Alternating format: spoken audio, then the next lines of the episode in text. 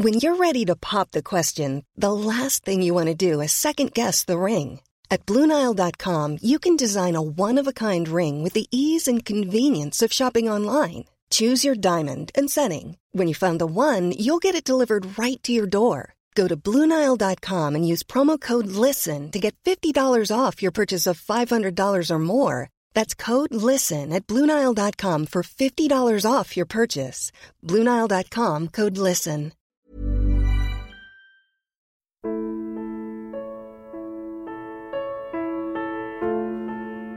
You don't think that it's time that somebody cared enough to have a dream? Why are you getting so upset? This is not about you. Yes, it is. You are a human affront to all women, and I am a woman. At some point, you gotta decide for yourself who you are. Can't let nobody make that decision for you. How do you go about getting an exorcism? I Beg your pardon? Hi, this is Mark Kermode. Thanks for downloading this Kermode on Film podcast. And this week, it's a very special treat. If you've been keeping up with MK3D, that's the monthly show that I usually do every month on stage at the BFI South Bank, but I've been doing online at BFI Player recently, what with one thing and another. You'll know that I spoke to Richard Curtis, an extended interview about one of my favourite Christmas films of all time, Love Actually. Well, here at the Kermode Uncut podcast, we like to give you the longer, more unedited version of those interviews. So here it is, a special Christmas treat. Me and Richard Curtis, with a little interjection from Emma Freud, shooting the breeze about Love Actually. And plot spoiler in advance, there are moments when I dance and moments when I nearly cry. So it is an absolute treat and a pleasure and a particular Christmas present to me to be joined uh, by the great Richard Curtis. Richard, hello, welcome to the show. I'm I'm sorry that it's not in person. It's lovely to have you here virtually. Where where are we speaking to you from? I'm just at home off Ladbroke Grove um, in very lockdown, and but starting to feel Christmassy. There's definitely something in the air. In our church outside, they sell Christmas trees. So, and they suddenly appeared yesterday. Have you have you? St- There's a rule, isn't there, about when you can start putting decorations up? It's some. Um, I mean, we ge- we generally have a rule, but we can't we can't do anything before the beginning of December. So you haven't started decorating No. the house yet. I know. I think that's right. I think that's you that's very profound. I'm interested. You know, I'm obsessed by pop music and Christmas songs. I wish I was. We were talking about great Christmas records. I might give you my hints there, but um, uh, yeah, I, I've, I'm I'm interested that some of the Christmas songs are creeping into the top forty already. Well, now, Richard, by the time this goes out, of course, Christmas will be well and truly upon us. We are recording this at the very, very end of November. Um, so, as I said, it's kind of early Christmas treat. So, since you bring it up, we're going to talk about Love Actually, which is one of my favourite films ever in the whole world, ever. That's so bizarre, so bizarre. I'm going to try and get to the bottom of that. Okay. But so you mentioned Christmas records. Okay, so quickly, rundown of the best Christmas records evs. What are your favourites? Which are the ones that you always turn to? Um, White Wine in the Sun by Tim Minchin. Yep. Um, Tim Wheeler and Emmy the Great did this extraordinary album. Um, and there are two Home for the Holidays and Snowflakes. Um, I love Chris Martin's um, Christmas Lights. Um, I love the Mariah Carey song. I really like George Michael's second Christmas song um, called December Song. I don't know whether you know that one. I'm I'm not familiar with that. I am I'm f- familiar with Last Christmas, but I'm not familiar with December Song. No, How does December it go? Song's really beautiful. It's about sort of a disrupted family where they only find peace at Christmas. And there's a great killer song. There are two great Killers ones. I mean, there are three. Don't Shoot Me, Santa. Noel, Noel, The Piece of Coal. Um, but I think the masterpiece is uh, Christmas in LA, which is really, really great. Have you ever listened to Nick Lowe's Christmas album?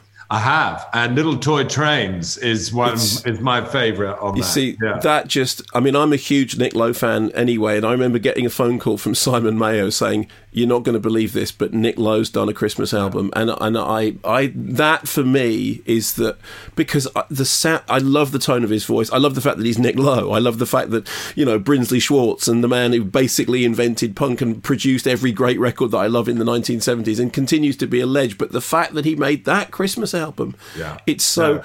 it's so wonderful. I mean, Dylan's Christmas album's pretty funny. That's also Yes. worth a listen. Oh, another recent great song, if you're of, of our era. Have you heard Joy by Tracey Thorn? Yes, I have. Yeah, yeah. That's a beauty too. And of course, funnily enough, Tracey Thorn I was thinking of just recently because she did all those beautiful songs for the soundtrack of Carol Morley's film Falling, and uh, and they're they're available on on, a, on an EP. And the Falling EP, which I just listened to again and again and again, because not least because I love the songs, but the, when I was a kid, I was in pop bands, um, and uh, and I wrote a book about this. And one of the the very first gig I ever did in a public place, as opposed to like outside of school, was at the St Albans Civic Hall and um, we were called the Basics, and we supported a band called the Stern Bops, who featured Tracey Thorn. Wow. So my first ever gig, I was on stage with Tracey Thorn. Look at how your lives have gone. I know. I know. Look at our comparative pop trajectories and the yeah. way that worked out. So actually, I mean, just talking about that, when I write films, I'm I sometimes get completely obsessed by single songs. Yeah. And the whole of Notting Hill was was written listening to the Everything But the Girl version of Downtown Train. Oh. If if you well. listen to that song, that's what I was trying to sort of get in the texture of Notting Hill.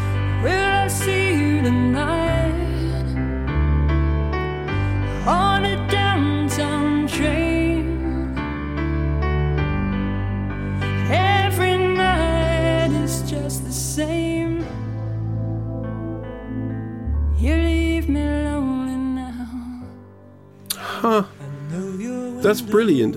And of course, what and what a great song of which, of, which several versions now. But what a what a great song we've written it to. So look, Richard, let's talk Love Actually. The first thing I want to say is this: uh, Love Actually has become for me, and I've written about this so often that it's become, you know, a, a, cliche, has become for me a Christmas tradition.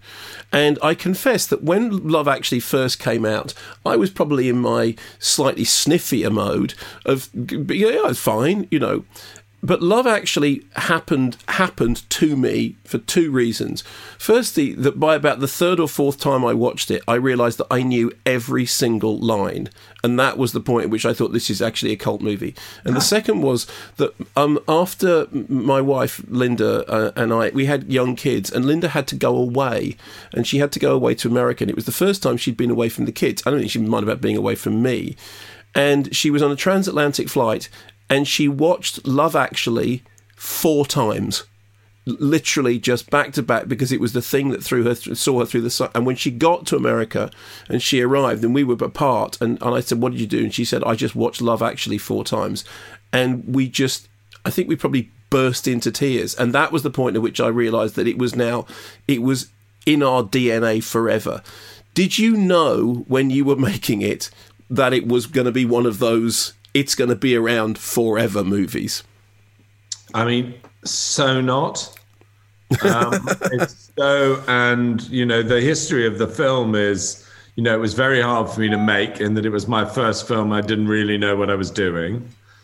Um, and also, there was no time for anyone to get used to my directing because I only had everyone for a week, as it were.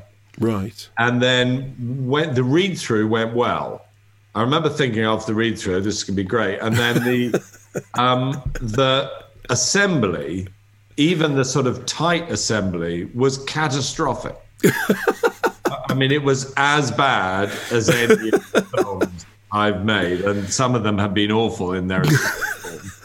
but um, so we had this four months of trying to see how we could and it was the toughest edit because it was like playing three dimensional chess because any scene could go after any scene from any of the stories. Yeah. So there was this long period when we thought it was unreleasable. So my my feeling about it was not this is going to be a success or a hugely popular film, but is this going to be ever watchable in any way? you know, it's worth mentioning that um, I know it wasn't his very first film, but when Steven Spielberg was making Jaws, um, he says that the whole film, all he remembered was, I am never going to be allowed to shoot anything on film ever again because this is going so badly. And he said at one point, and the, there was a break in the shoot, he went to a party uh, somewhere which had some Hollywood types at it, and this w- woman came up to him and said, "Oh, you're Steven Spielberg. I hear you're toast." he said, yeah. so his entire memory of it was it wasn't whether it was going to it was whether he was going to emerge from it in one. It was ever going to work again. Exactly. so the, that whole idea of the fact that you have all these interlocking stories. Of course, you did have to lose some stuff in the editing, didn't you? And there are th- yeah. there is a whole you know there, there's well tell us about the stuff that isn't in the film and why it isn't in the film. Well, I mean, length has always been an issue. The first edit of the boat that rocked was four hours forty um, so you know that's always been an issue with me. I don't that's know. Heaven's I, Gate. yeah. It was oddly enough that was my favourite version of the film. but um, I think that uh, you know some of them, it, some of them hadn't quite worked as well as we hoped. One, of, I mean, there, we only lost about three bits. Yeah. But mainly, it was this thing when I when you make a movie, my kind of editing thing is it's like you're pulling someone on a rope. And when you change the tone too much, it's like cutting the rope. And then you've got to go to all the trouble of going, getting the rope, picking it up again, and starting right. again.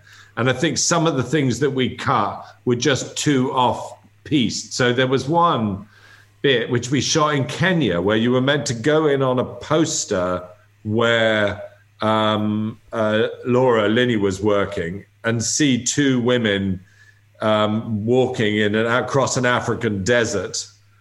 And you realize that far from them talking about agriculture, they were discussing how much they didn't like one woman's new son in law. Um, you know, and that was meant to prove the argument love actually is all around, but it stopped the film dead and we couldn't get it in. So it was things like that. It was things that just, when we were trying to keep the string tight, just were, you know, just cut it too much.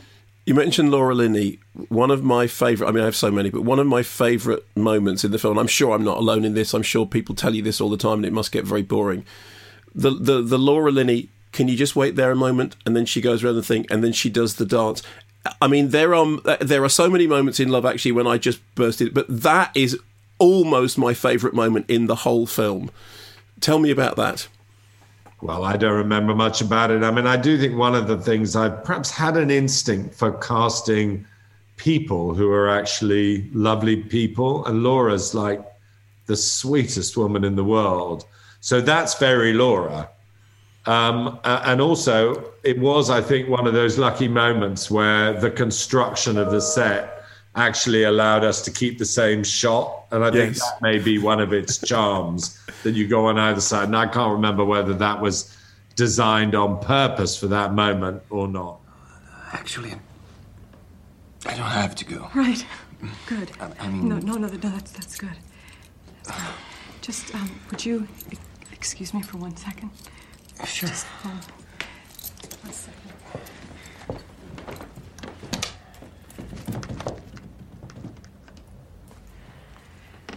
Um, okay, that's done.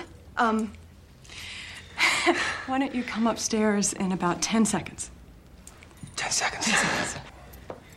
But did you? Did, is it in the script? Did you write? She says, "Wait there a moment." She goes around the corner and she does a little dance. I, I think so. Yeah, jumping up and down. Yes, because it's just it's joyous. I mean, it's it is one of those. I know that you know that whole story actually is a, is one of the the, the kind of the, the most complicated and complex threads in the film. But that little moment when she just goes, "Hang on a moment," and I, it's I actually have found myself doing that. I mean, you, say, it, you know, me for a minute. In full, in full view of everybody else, if something very, if something happens that I'm, re- I go, just hang on a minute, and I just take a little step to the left, and then I do a little Laura Linney dance, and then because it's you know, so what are your favourite moments? That, Mark. I think you should. I'll show you. It goes like this. I'll do it. I'll do it for you. I'll do it for you. Okay. Okay. This is me doing Laura, so you can see this on the camera. Okay. So something good happens, and I go, hang on a minute.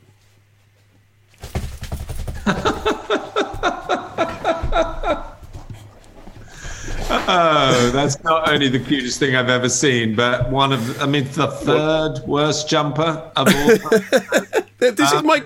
I'm wearing this Christmas jumper for you. You know that. That's, I'm doing this special. I love it. Thank Okay, so look. So what? Are, so what are your favourite moments? If you make something yourself, it must. You know, what are the moments that you love in Love Actually? Well, you know, it's very odd, Mark, because when you make a movie and then you watch it after, after all the self discipline of sort of rigorously pretending when you're watching it back that you haven't seen that bit before, when you finally lock the movie, it just becomes a very expensive diary. You know, so what I get when I watch the film, that was a tough day. He was in a bad mood. We ran out of time you know, all of those things rather than, oh, there's that character who's doing that. Um, I don't know. Um, you know, I mean, so for instance, when I watched Hugh dancing, yes, he was so grumpy about it. He hated it. It was the last thing we did. He didn't want to do it. Um, he argued about the song. I think it was meant to be "I Want You Back" or "ABC" by the Jackson Five. He changed his mind at the last moment. So that for me is the saddest f- scene in the film. You know, I'm just thinking of our relationship. I, did I ever work with him again? I can't remember. you, uh, you, did so the you did the commentary. You did the commentary together. Yeah. Oh, yeah. Okay. when he came in mainly to insult. That's right. First neck. Um, but let me see. I mean, I'm I'm very, you know, I'm very I am proud of the Emma moment just because I yeah. gave her the moment to do that thing. And I'm so glad that we didn't, you know, didn't shoot it fancily. So you can just watch a great actress doing her best work. So um, I do love that moment. Okay, well, look, look, Richard, let's talk about that because this is, again, I have talked about that scene so, so many times. And uh, I was talking to Emma Freud about that scene and I said, you know, I'm assuming that that was done in one shot. And she said, no, no, no, they, we did several takes of it. And I said, but it's like, but she went, yeah, we did several takes of it, and every time she Emma Thompson managed to do that reaction, which is, I mean, I love Emma Thompson anyway, but I think that's that is her finest scene in anything she's done. Yeah, I mean, she it's extraordinary, and I, I, mean, I think we did it nine times. I mean, I think we did it three times in three different sizes. Um, so yeah, it was. It, it, she was. She was remarkable then. And one of the really weird things I always think about movie actors is you spend ages casting them. You rehearse. You fix everything. But weirdly, when it comes to it, they've got so little time. They're like racehorses. You think, well, the yeah sometimes for people, they only take a movie because of one scene. And then it's five on a Thursday, and you get to the reason they did the film, and they've got to do it then and there. So that is one of the great things. Mike Newell always said to me if it doesn't happen in the room, it's not going to happen in the edit. And right. I think that that's the quintessential. I mean, it is quite heavily edited, that film, but that moment but it's only in order to watch them from different angles, not to make it any more intense than it was in than it was in one shot. God, that's a surprise. What is it? it's a CD. Joni Mitchell. Wow. To continue your emotional education. Yes. Goodness. That's great. My brilliant wife. Ah, Yes. Actually, um, do you mind if I just absent myself for a second? All that ice cream. Uh, darling, could you make, just make sure the kids are ready to go? All right, no, I'll be back in a minute.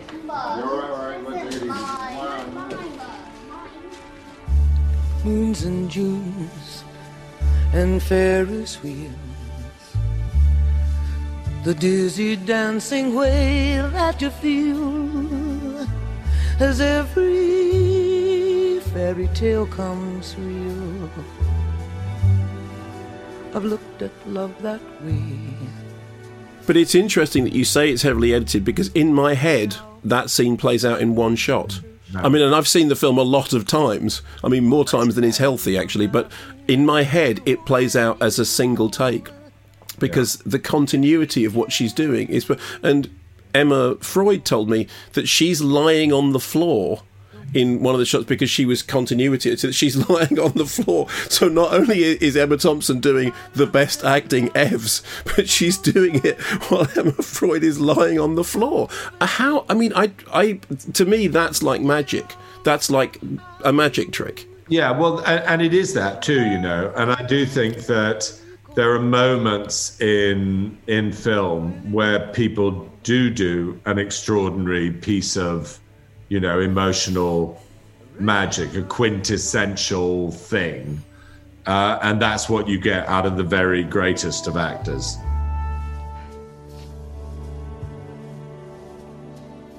I mean, another thing, you know, I mean, I do love Bill in the film. Yes. Uh, that the interview that he does uh, at the radio station, I just kind of feel he was so in his prime and it was so what how you want every interview to be. I love that. I get great joy out of watching Thomas Brodie-Sangster because i yeah. saw the 100 other kids we auditioned. Right. Um, and you know trying to find a talented child is hard.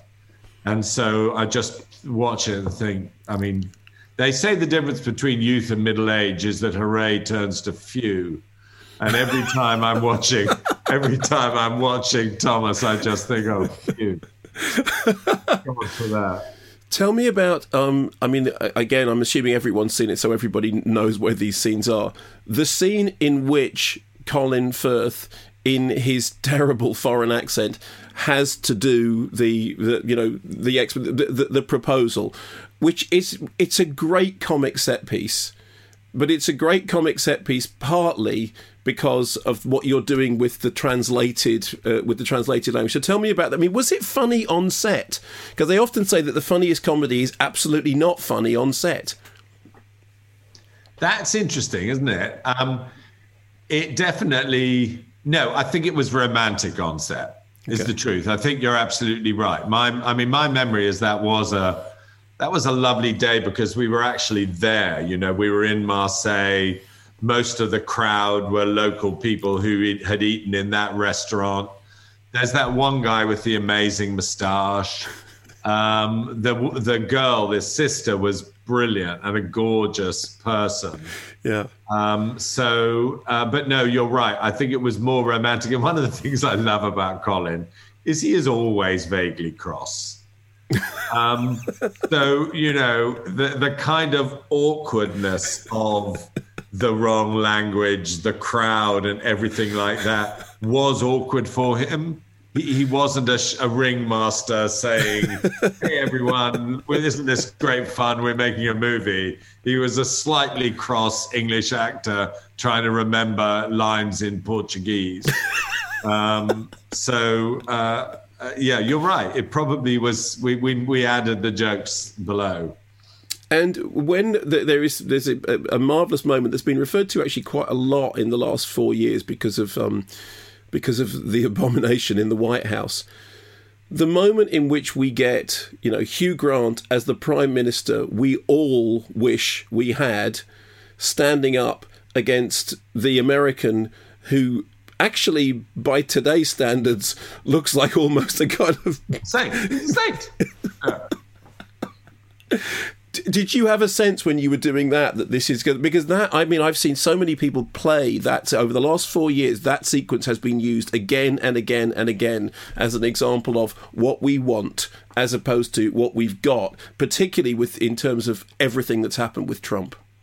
I don't know. I mean, look, it was. I, I seem to remember it was lovely to write, and I was agonized about what things we included in the list, in the list of stuff. Um, you know, the joke, the joke about David Beckham's feet is very because I don't I don't know football, and even I get that joke.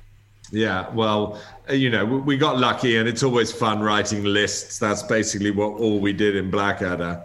I mean, if you if you get yourself in a position where a leader can say something lovely, I mean, it's the whole of West Wing. The whole of West Wing. You just watch and think, oh, if only somebody could sort of epitomize that moment. Um, I mean, I was very careful, as you know, not to say if you what party he belonged to. No, you were very, very. It was, it was very, um, you know, meant to be neutral, and you know, maybe I, I, I there, maybe there are things about England and and Britain that I love. Do you feel you know because the comparison that's always made with that is Frank Capra, which incidentally I think is the highest comparison. Do you see that at all? Um, is that Mr. Smith goes to Washington? Yeah, and you know, and a whole bunch of other really important yeah. things, including "It's a Wonderful Life." I, I must do my research there. I, have not seen that film, but I mean, if we're talking Christmas films, we will talk about "It's a Wonderful Life," and that is, you know, the definitive. Well, one of the three great Christmas films. Okay, so what are the three? So, so for um, Wonderful Life, absolutely, because I think Wonderful Life is one of the, one of the greatest films ever made. Not least because, as everybody points out, and I point out every year, it's a film which begins with somebody basically on the point of suicide. And all the whole idea that it's Christmas schmaltz, you, you really haven't seen It's a Wonderful Life. Yeah. There's an awful lot of darkness, you know. To, as, to quote Simon Mayo, there's a lot of Shawshank before the redemption. So, What's what are the three great Christmas movies? If that's one of them, Elf. I mean, for me, it's just that's the quintessential new one. I love that. And then the Charlie Brown Christmas animation. Yeah. I yeah. think those are my those are the three that I would always hope to watch. I think there must be something wrong with me, Linus. Christmas is coming, but I'm not happy. I don't feel the way I'm supposed to feel. Just don't understand Christmas, I guess. I like getting presents and sending Christmas cards and decorating trees and all that, but I'm still not happy. I always end up feeling depressed. Charlie Brown, you're the only person I know who can take a wonderful season like Christmas and turn it into a problem. Maybe Lucy's right. Of all the Charlie Browns in the world, you're the Charlie Browniest. So do you to do you watch them every year? So Elf, for example, I mean Elf is one of those things. It's like Love Actually. In, in the month before Christmas, it's it's on somewhere. If you flick through the TV channels at any time of day or night, it's on. Do you watch it every year, and does it always make you laugh? I've, i always watch Elf. It makes me so happy. It's like the definitive film about the problem of being nice. I, I, I really like that film.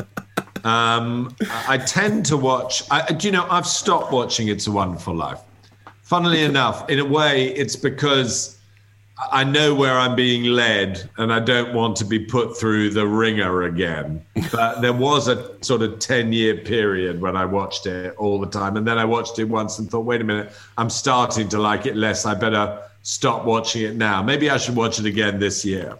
What's your favourite scene in Elf? What's the thing that always works for you? Because we, when we did Secrets of Cinema, we used a couple of scenes from Elf, and it is interesting how even out of context, the scene still works. So, what's your favourite? There's a scene with a Christmas tree, isn't there? Mm-hmm. I think when he jumps on the Christmas tree, I think that's my favourite. that's my favourite bit. But uh, you know, I love the coffee joke. I love this too. Hey Emma, hey, how you doing? How are you? Thank you. Not looking my finest. Do you know about the touch up my appearance button? Well, no. Okay, right. Right now, look on yes. your screen. Yes. Go to the bottom left corner where it says stop video. Yeah. Are you being serious about this? Yeah. Yeah, very. Okay. This right. So, and then hit the little tiny arrow next to it. Hang on. So really? Okay. So yep. And then it says settings integrated webcam, choose virtual background and video settings. Yeah, click video settings. Okay. And now click touch up my appearance. You're serious? I'm serious. Okay, yep. And now do I. And now close that window and now look at yourself. Oh my God, Mark, you look amazing. Hang on, hang on, hang on. Have I have I done it? I just don't even know what I've done. done. It. Did you click on touch up my appearance? I I look the same to me, but hang on, it's, it's, hang on, video setting. We go back and check it. Yeah, touch up my appearance. It, I look the same. What? How? How? How was? Look how? At me. Look at me. I'm 18 on this video link. Emma, seconds ago, I was 58. Mark, you've been replaced by your son. look hot. You've got no Bring wrinkles back. on your forehead. Bring back. Okay. What, so what does it do? I never knew. Just smooths. I think it, it it fudges it. It just Okay. it just puts you a bit out of focus. Okay, I'm definitely going to come out of that because I am old and proud of it. Frankly, is that's. Also, when you get, I mean, I'm at the, you know, I'm at the point now when look, I mean, look, I, I'm grey-haired and balding. You look fabulous, Emma. You always have to. Emma, I was just saying to Richard, we were talking about the scene in um, just for everybody who doesn't obviously know. This is Emma Freud. Uh, she has met Richard Curtis before. This is per- all perfectly fine. Um, that during that scene uh, of uh, Emma Thompson doing the Emma Thompson scene, that you told me that you were lying on the floor because you were script editing. So actually, she's having to act round you being on the floor. Is that that's right? I love that's how you you you've remembered it in your head. No, I was sitting on the floor, I wasn't lying. Like Oh, straight. beg your pardon. I was sitting on the floor in the open doorway so that I could see her, but neither she nor the camera could see me. Okay, okay, okay. The story's better when you're lying on the floor and she's actually having to crawl over you like a kind of like a. Yeah. That is so great. Do you know, I might change the story to say I was lying on the floor at the foot of the bed. It's much better. print the legend. And I, I, I sent you once um, my son, who Richard just invoked that I looked like with the touch up my appearance button, was playing the theme from Love Actually, the Glasgow theme, on the piano. Um, because we watch it all the time, and he's seen it so many times that he just, you know, he learnt it by ear, not by music. He just sat and he sat there and he was playing it, and I, I got a, my phone and I recorded him doing it, and he was just figuring it out as he went along, and da, da, da, and then at the end it wasn't quite right, but it's fine, and I sent it to Emma. And I said, Emma, I just want to say th- th- this has just happened in my house. And you sent me back a message saying, that was lovely until he got it wrong and I wanted to punch him. Sorry. I, I can script edit that comment now and Yeah. take that bit out. Take the end bit out. Yeah. you can see now where Richard gets his edge from, can't you? Yes, I She's can. the grit. She's the grit in my oyster. Yeah, absolutely. So, so mean, I was. You mentioned my appearance in Love Actually. No, I, but Emma, tell us about your appearance in Love Actually. Well, Mark Kermode, I think you'll notice that at the beginning of the film, there's a montage. There are many montages in the film, but the opening one, I think, has a shot on one of the bridges in London where you see two people carrying a Christmas tree across the bridge. It lasts about a second. And I am the back end of that Christmas tree. you can't see my face, but you can see my legs. They put in a very nice performance. And the first, the top end of the Christmas tree was the first AD Wow. Well, the, you, that's not credited at the end of the film. I mean, you are credited, but not not as not as back end of the Christmas tree. What about my mum? Have we talked about my mum? No, go ahead. Okay, so you know the bit where Hugh Grant, who plays the Prime Minister, arrives at 10 Downing Street Yes. and he's introduced to his staff. Yes. And one of the staff he's introduced to is his housekeeper, Yes. The elderly lady. That's my mum. That's my mum, and she slightly overacted. I think she added in a line that she hadn't been given. She had one line. I think she made it two. We'll have to edit that bit out as well. The slightly overacted. bit. She's never going to have to work. the podcast. You've even heard of them. She's 93 now. Um, I. have I, we talked about my son's appearance? No. Again, go ahead. Do you remember that there's a nativity scene? Yes, Emma. I know the whole movie off by heart. You don't need to preface anything by "Do you remember?" Okay, in the in Nativity scene. not legendary nativity scene, there's um that you you you cut round all the little kids on the stage, and Yeah. one of the kids is a um a, is a three king, one of the kings, but he's wearing Spider-Man face. paint. Yes, That's my son. I didn't know that. Yeah, he was That's- two, I think, or maybe three. That's fantastic. That's why the film came in on budget. We just cast members of the family. Imagine how much you would have had to pay for those um, tree carrying legs in any American production. But I've got one more. Okay. in that same nativity scene, my daughter, who was older and slightly more savvy, was also, or she was five, I think, Scarlett Curtis. You know her. Yes. She was offered. Um, she was offered the the part of Mary. You know, there's a thing they say that Yeah. the people who were Mary in their n- childhood nativity play go on to do amazing things. Did you know I, that? I, I didn't know that. No, no, I didn't know that. in your nativity, who were you? Well, I was one of the wise men who turned up with a camel, probably. Yeah. I mean, I never, never had a speaking part. Trump played Mary in his school production. Anyway, Scarlett was offered Mary, and she said, "I don't want to be Mary. It's a boring role. Could I be the second lobster, please?" And Very she good. got that part. So she And that's the great thing about there were two lobsters at the birth. and one of them was my daughter.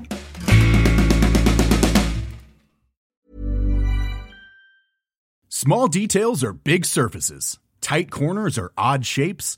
Flat, rounded, textured, or tall. Whatever your next project, there's a spray paint pattern that's just right. Because Rust new Custom Spray 5 in 1 gives you control with five different spray patterns. So you can tackle nooks, crannies, edges, and curves without worrying about drips, runs, uneven coverage, or anything else. Custom Spray 5 in 1. Only from Rust When you're ready to pop the question, the last thing you want to do is second guess the ring. At Bluenile.com, you can design a one of a kind ring with the ease and convenience of shopping online. Choose your diamond and setting. When you find the one, you'll get it delivered right to your door. Go to Bluenile.com and use promo code LISTEN to get $50 off your purchase of $500 or more. That's code LISTEN at Bluenile.com for $50 off your purchase. Bluenile.com code LISTEN.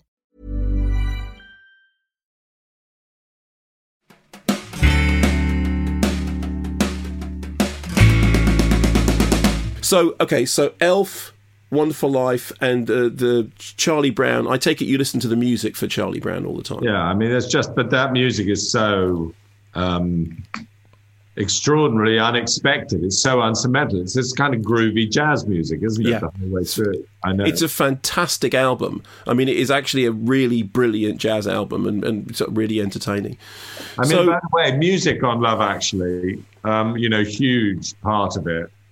Um, and Craig Armstrong, who did that, we had such a good time, but also a real wrestle because his instincts are sort of melancholy. Yes. Uh, I remember ringing Baz Luhrmann saying, How's Craig? And he said, Well, if you want romantic melancholy, go for him.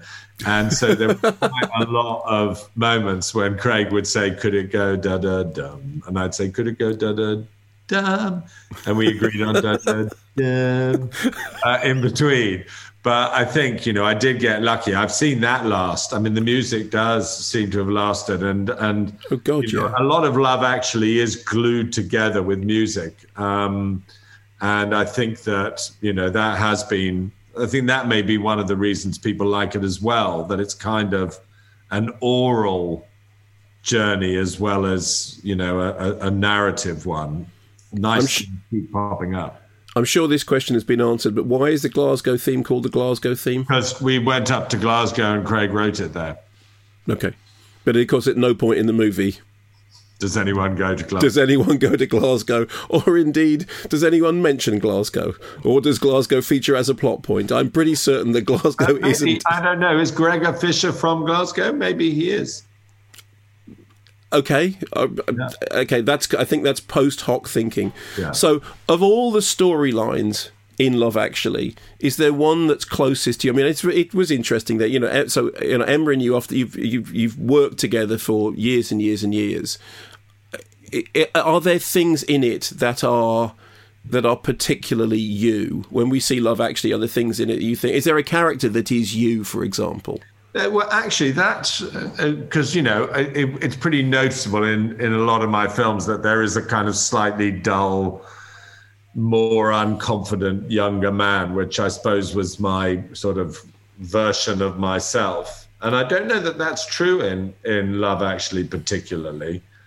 I mean, you may know the the strangest story is the one of um, Laura and her brother, and that is, you know, my sister was very ill for a very long time, kept in places that were full of horror, and so.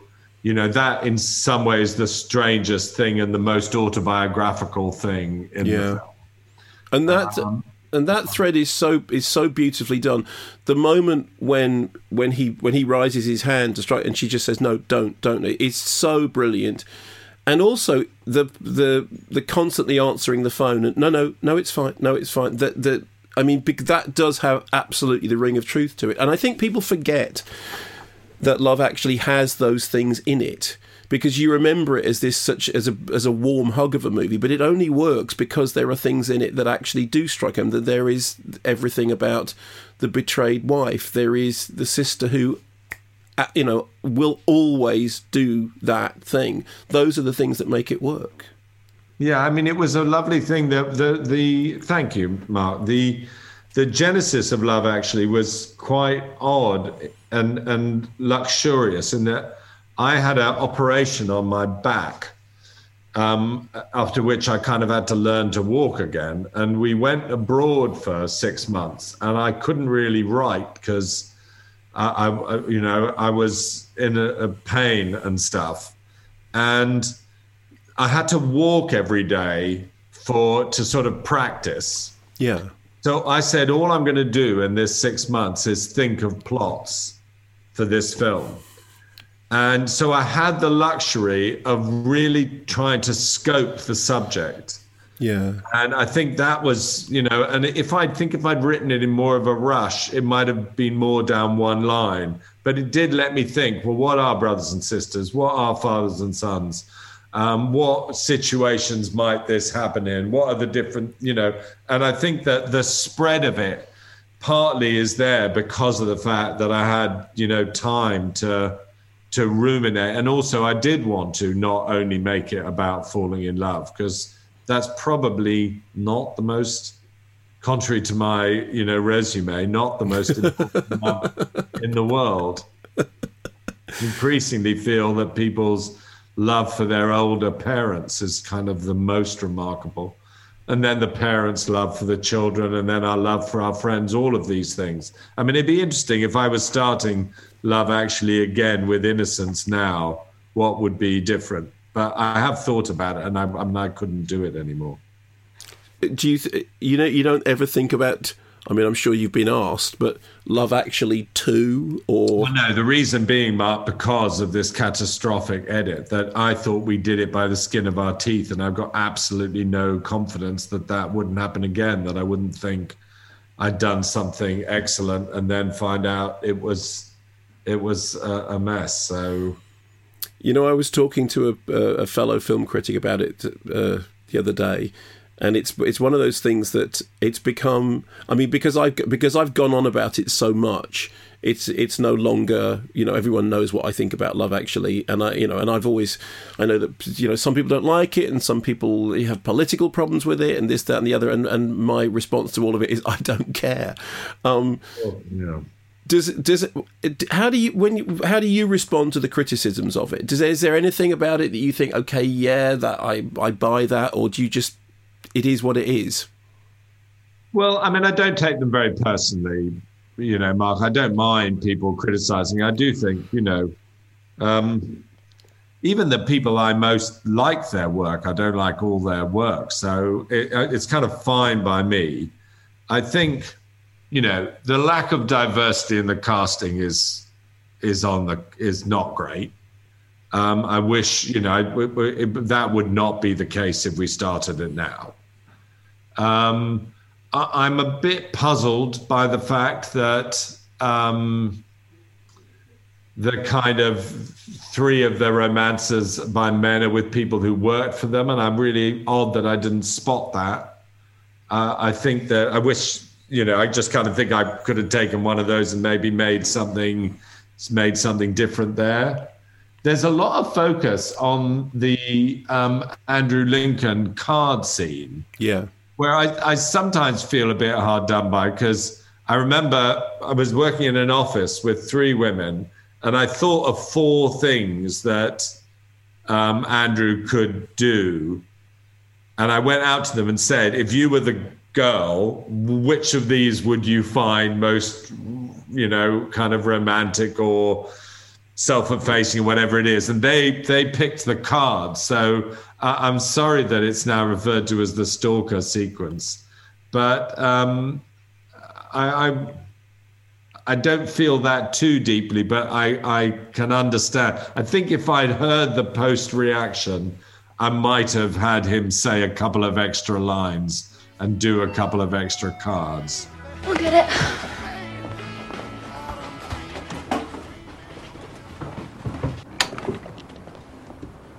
Oh, hi. Who is it?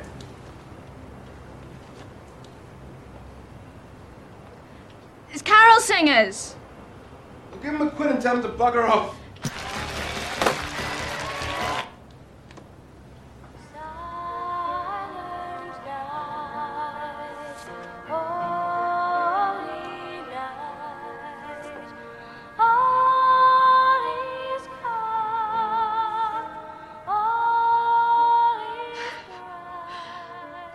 But it's I don't know. It's the it's a it's a it's a Bob Dylan reference for me. I mean, that's Yeah. why. I, Well, that, that and you know, and indeed, though, and I hope no one now is thinking of it as a Tory political party broadcast reference. Wouldn't that be ghastly? Well, listen, it's been it's been lovely to talk to you about the film. I mean, I I, I know I know as a critic, the the one thing that I have learnt over the years is it's almost impossible to judge films on first viewing. And the older I get, the more I think that you need to have a little bit of time between watching a movie and judging it. And ideally, that time gap would be ten years. And um, and I'm sure that from filmmakers' point of view, that's you know that's always the thing. Anyway, I was talking to somebody, and we started talking about Love Actually and Magnolia, um, the Paul Thomas Anderson film. I'm a huge Paul Thomas Anderson fan, but the intertwining stories and the way in which those two things occupy, you know, oddly enough, a similar space. And this guy said, "I cannot believe that we have just talked for an hour about Magnolia and Love Actually." And I said, "Yeah, but you know why?" It's because we both love both of those films. And I absolutely, with a my hand on my heart, and I've said it over and over again, I'll say again, I love Love Actually. I just, in fact, even talking about it, I'm tearing up. Well, Mark, I'm so I'm so touched, and that should be the end of the the the show. But just between us, can I just say that strangely, the reason I wrote it was because I loved other and better films. So I just loved Nashville. I just loved Shortcuts. I really loved Smoke. I Yeah. really liked um, Pulp Fiction. I really liked films with lots of plots. Yeah. So it was a, a genre that I wanted to to try. Yeah. And it's Um, a genre that it's very easy to get wrong. It's a genre that it is very easy to just make people think that they're just watching a whole bunch of stuff that doesn't connect. Well, And I I think that some of that is in the rigor of the maybe in the rigor of the edit. Um, can we finish just in case you say bye? Since we're on films we love, can I just Yes. say my two? Yes. Um, or three. Um, like crazy. If anyone who's watching this hasn't watched it, that Drake Doremus movie, Yeah. just so beautiful. When I Yeah. was thinking about About Time. On the Love Actually front, I think 500 Days of Summer is the closest because it's also got that thing where you can watch it again because you don't know what scene's coming next. Yeah, yeah, yeah. I often yeah. think that's why people watch Love Actually because it isn't. They rob the bank, they get in the car, they go. You know, you don't know what scene's coming next. Yeah. Um, I, I really do love that. And again, music is a very, very big part of that as well. Yeah, and then let's um, on family. I've just rewatched the stories we tell. That Sarah Polley documentary. Yeah. That's a- which is amazing. That's an amazing film. So those Abs- are my those are my three in my heart at the moment. But Yeah, and that stories we tell is the most incredible thing. Is you're halfway through it before you actually find out what it is, because it's because it's about story. And I I remember watching it. Funnily enough, I watched it with my son, the son who played the theme from the Glasgow theme on the piano, but got it wrong at the end. Um, and I we were both going. "W- w- Where you know where is it going? That's what's so great about it. It's the where is it going thing. Yeah, yeah. Mark, I so appreciate your being warm about it. You know, it's what it feels like, weirdly, is someone being nice about a child of yours that they've met abroad. You know, in a funny way, I don't take responsibility for the film any longer, but it makes me feel lovely that something that I made ages ago, like a daughter or a son, has turned out well and that people like. So, you know, I hope you have a merry, lonely Christmas. Um, and uh, I mean, I don't mean I hope you're lonely. I mean, we're all not going to see many people, but that's been lovely chat. Yeah, thank you ever so much. God bless you. I love the film, and uh, and it's been a real. This has been a real Christmas treat for me to talk to you about it. So, Richard Curtis, thank you very much, and say thank you to Emma for introducing me to the touch your face up on whatever it is button. She only discovered it yesterday. She's very excited.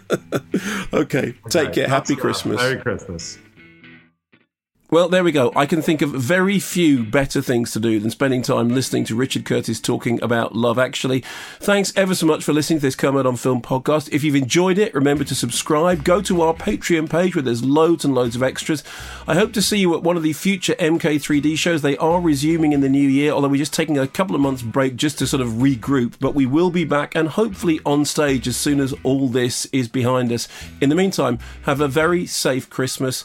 I wish you all the best for the new year. Thanks for listening to this podcast. Keep watching the skies, people.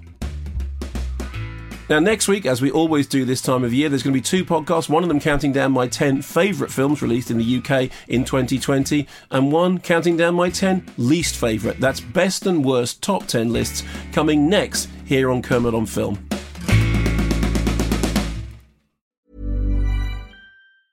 Hey, it's Danny Pellegrino from Everything Iconic. Ready to upgrade your style game without blowing your budget?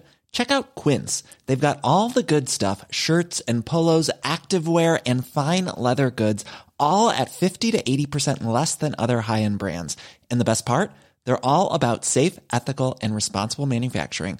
Get that luxury vibe without the luxury price tag. Hit up quince.com slash upgrade for free shipping and 365 day returns on your next order. That's quince.com slash upgrade.